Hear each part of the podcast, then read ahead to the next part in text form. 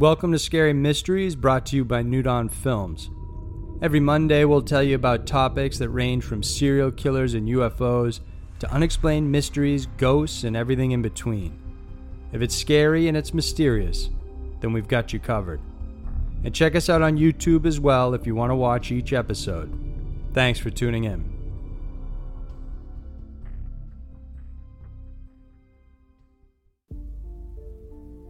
Top 5 Reasons Ancient Civilizations Were Visited by Advanced Beings. We're taught that man was once primitive and over time evolved into what we are today. But what if that's not the whole truth? What if ancient man possessed sophisticated technology from advanced beings that we can't comprehend even today? The following ancient objects, texts, and structures will make you question the history books. These are the top five reasons ancient civilizations were visited by advanced beings. Number 5. The aluminum wedge of Aiud. In 1974, workers in Aiud, Romania, were digging a trench along the Mureș River when they discovered a set of mastodon bones buried under 35 feet of soil. Mastodons are prehistoric creatures that are related to the elephant. They're bigger, stronger, and lived in prehistoric times. And while it was a great find, there was something else that was much more exciting. Right next to the bones was a curious artifact an aluminum shaped wedge that looked like it came from a hammer.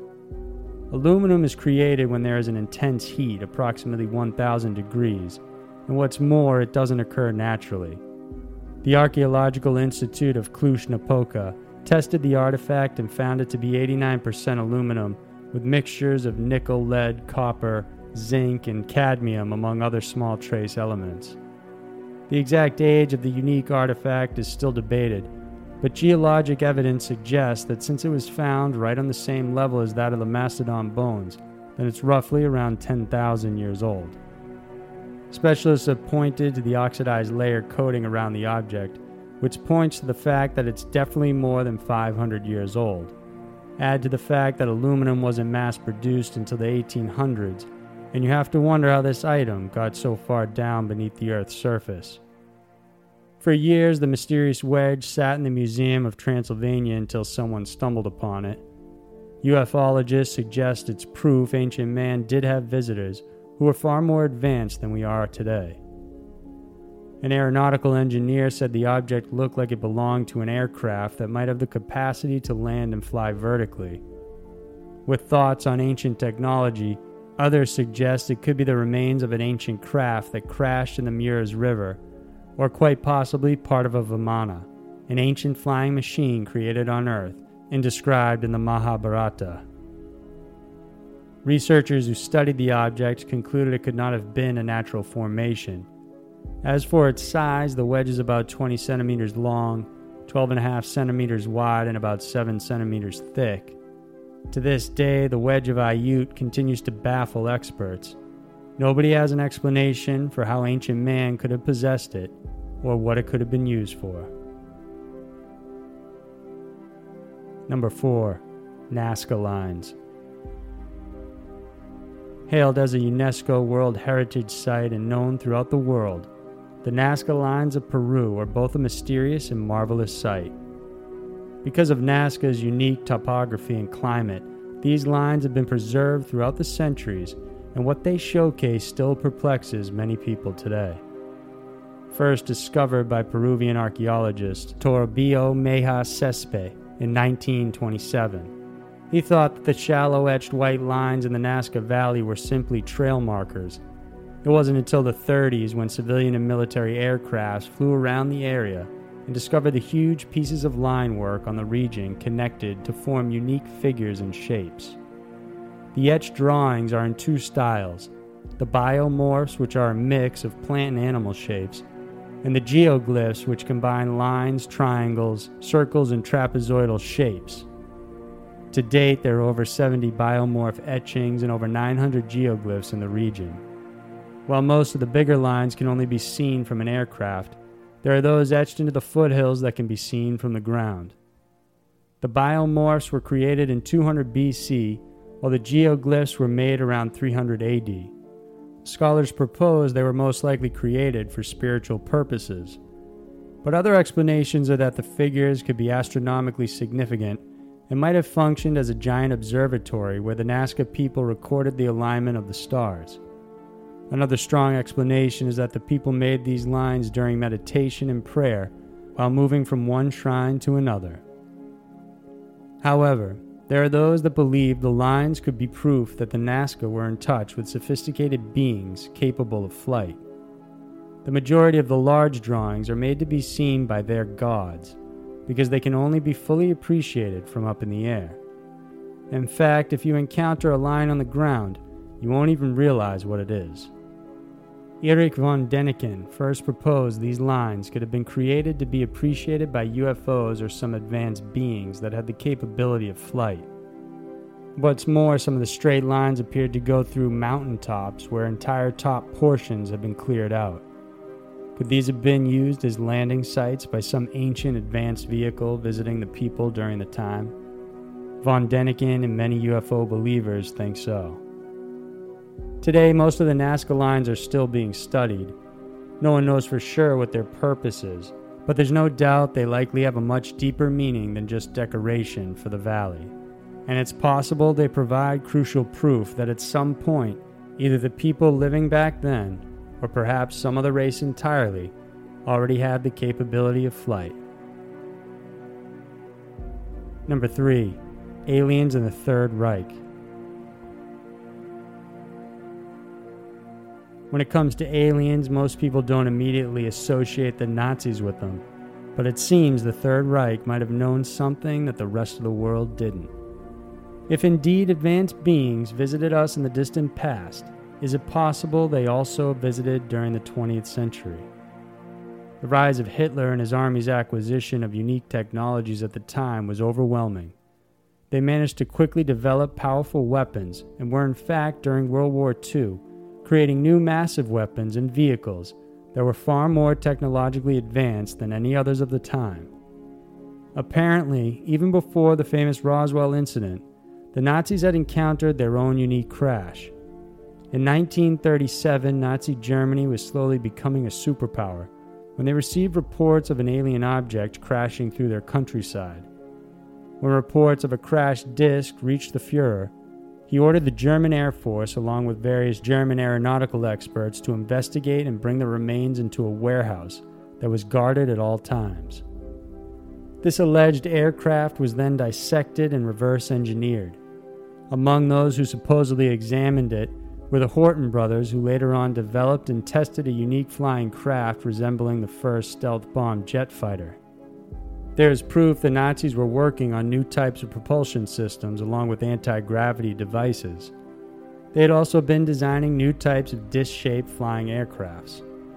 It's no secret the Nazis had sent special groups to acquire information of unique ancient technology. The stories of India and Tibet were especially interesting because of legends and descriptions of flying aircrafts called Vimanas. The Vimanas were circular aircrafts featuring a double deck construction, a dome shape, and portholes. It's exactly how we describe flying saucers today. Within the ancient text as well were details on how the Vimanas were flown and controlled. Is it possible Nazi Germany found secret technology in their research and, along with whatever they found with the crashed disc, created new weapons and crafts the world hadn't seen before? Towards the end of World War II, Hitler created a set of miracle weapons, hoping they would be enough to win the war. Out of nowhere, and as if by the pressures of war, German engineers and researchers created the world's first long range ballistic missile, the first cruise missile, the very first military helicopter, the first man made object to reach outer space, the beginnings of a space shuttle, and even started developing nuclear weapons. Had the war been prolonged, even for just a few months, who knows how Hitler's new weapons could have turned the tide. The Third Reich's advancement really makes you question how they managed to obtain such advanced technology in such a short amount of time. And many believe they did it with the help from advanced beings from our past or even encountered them firsthand. Number 2. Pumapunku. One of the most ancient sites in the world, Pumapunku remains a strange and enduring mystery. Found southeast of Lake Titicaca in the Andes Mountains, Pumapunku has been dated to be around 15,000 BC and predates that of the Inca settlement. Pumapunku is actually part of the Tiwanaku, a significant religious site in later Incan traditions. Known in Aymara language as the Door of the Puma, the complex is made up of an unwalled western court, terrace platform, a walled in court in the eastern section, and a central esplanade without any walls. While ancient sites are always intriguing, this one is extra special because of the unique megalithic stones found within the complex. See, instead of simply being shaped, certain blocks are cut with such precision, no one knows how it could have been done. The precisely cut doorways include no chisel marks at all, and some of the designs look like they have been finely cut to fit each other like a jigsaw puzzle. Arthur Posnansky, an engineer and explorer, believed the temple was built like a huge clock. Every single thing was meticulously created, and he was quoted as saying he couldn't even wedge a needle between them at any point. Various other modern engineers agreed with his conclusions regarding the precision as well. Builders of the complex were capable of creating right angles and smooth edges just like glass. Additionally, it's determined that these huge blocks of stones were quarried over 60 miles away, so it's also a mystery how they were able to move such heavy stones to this site. Pumapunku is found at 12,800 feet above the natural tree line, so there are none growing in the area. Hence, the locals could not have used tree rollers to transport the stones from the quarry. These giant rocks were often made from granite and diorite, which are two of the hardest stones on Earth. In fact, the only thing harder than these would be a diamond.